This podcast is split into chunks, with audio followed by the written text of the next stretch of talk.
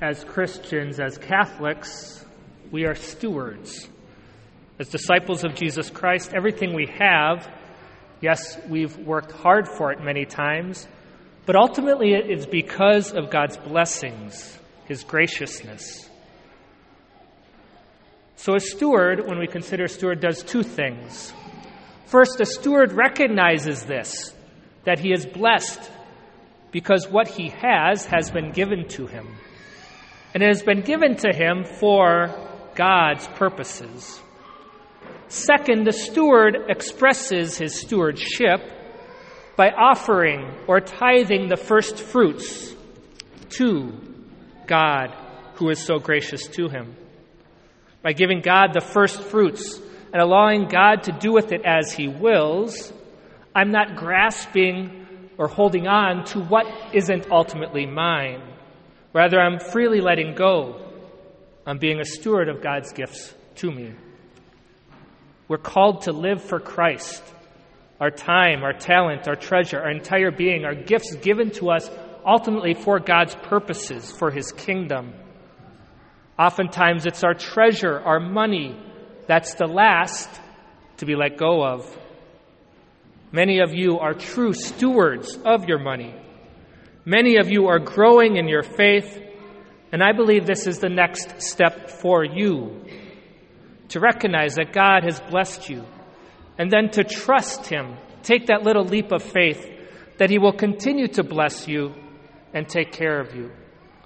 We show that we are stewards, disciples of Jesus Christ, by giving God our first fruits. Our readings today are rich with truths to reflect upon. This gospel causes us to think when did we come to know the Lord? When did we begin to labor in the Lord's vineyard. I think the main point is pretty clear that people come to faith at different times. They repent, commit to holiness at different times. And as long as someone commits to the Lord, turns to Him, just before they die, even at, even at the 11th hour, they get heaven, they get God like everyone else. If they turn to the Lord and die in His friendship, they may need a lot of purification in purgatory, but they will be God with God in His glory forever. But I think there's a number of other small points that I wish to elaborate on. Because we may be tempted to think, well, maybe I should just live it up. Live it up until the end of my life and make a good confession and then get heaven like the rest. Well, first of all, we don't know when our time will come. We always need to be ready. And also, sin messes you up. It darkens your intellect. It makes it harder to know the truth. It weakens your will. It makes it harder for you to choose the good and to reject evil. Sin makes us feel guilt and shame, leading to even despair, which can keep us from ultimately turning to the Lord even if we wanted to.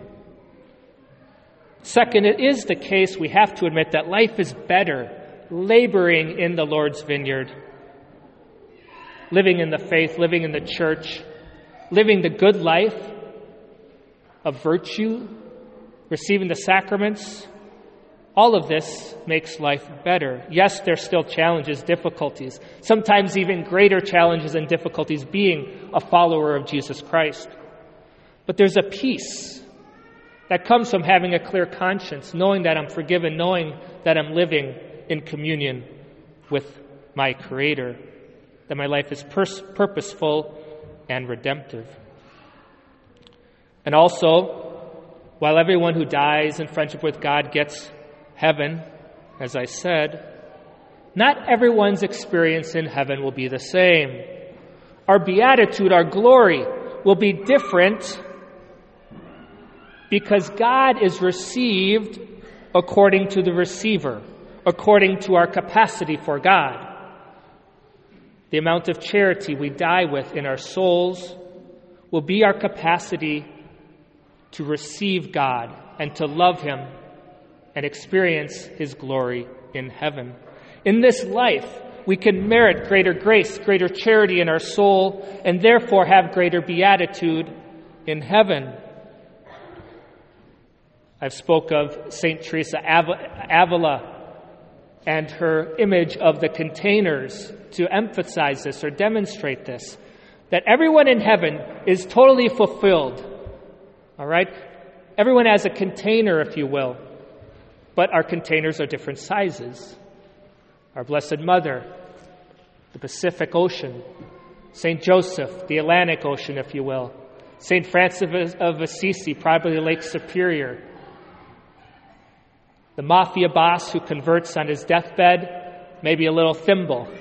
Again, all fulfilled, totally fulfilled, but in a sense, there's a greater degree of fulfillment based on our capacity to truly love the Lord, based on our charity at the moment of our death.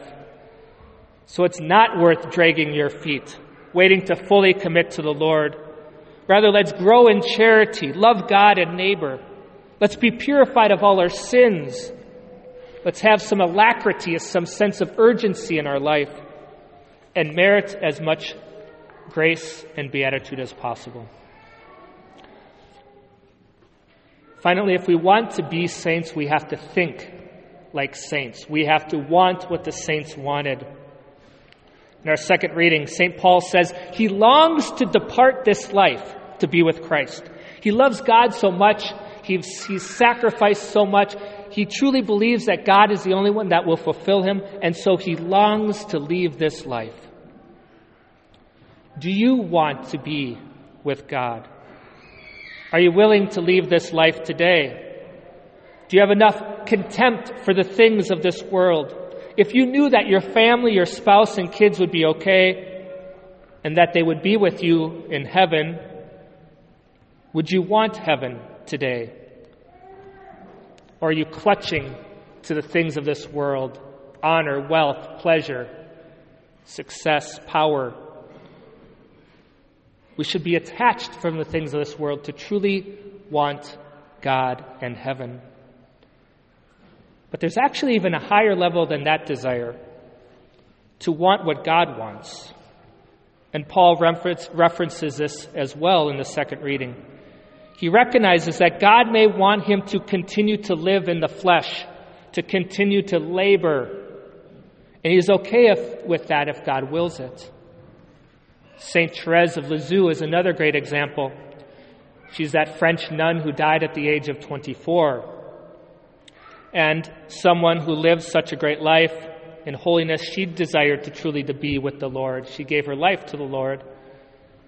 And so she was dying of tuberculosis. And one night, she felt something come up her throat, but she was in the dark, and so she didn't know what it was, but she thought it might be blood. And in the morning, she had that confirmation. She saw that there was blood on her handkerchiefs, and she gave joy. Why? Because she was going to see the Lord soon, she believed. But then she said, she said, should it please the good God, I am quite content to have my bodily and mental sufferings prolonged for years.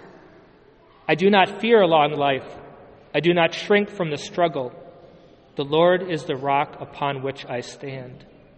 So, yes, she wanted to be with God, but she loved God so much that all she wanted to do was to please Him. And if that meant more time on this earth, laboring in the vineyard, accepting those crosses, that suffering that she had, she was willing to do it out of love for God. My friends, let's pray the rest of this Mass do we want heaven? Do we want to be with God? Or are we attached to this life and its fleeting pleasures and comforts? And can we even say, Whatever you want, Lord, I just want my will to conform to your will. And if that means even delaying heaven for myself, just to labor more in this vineyard to love you and serve you as you wish, so be it. Because all I want to do is to love and serve you as you wish.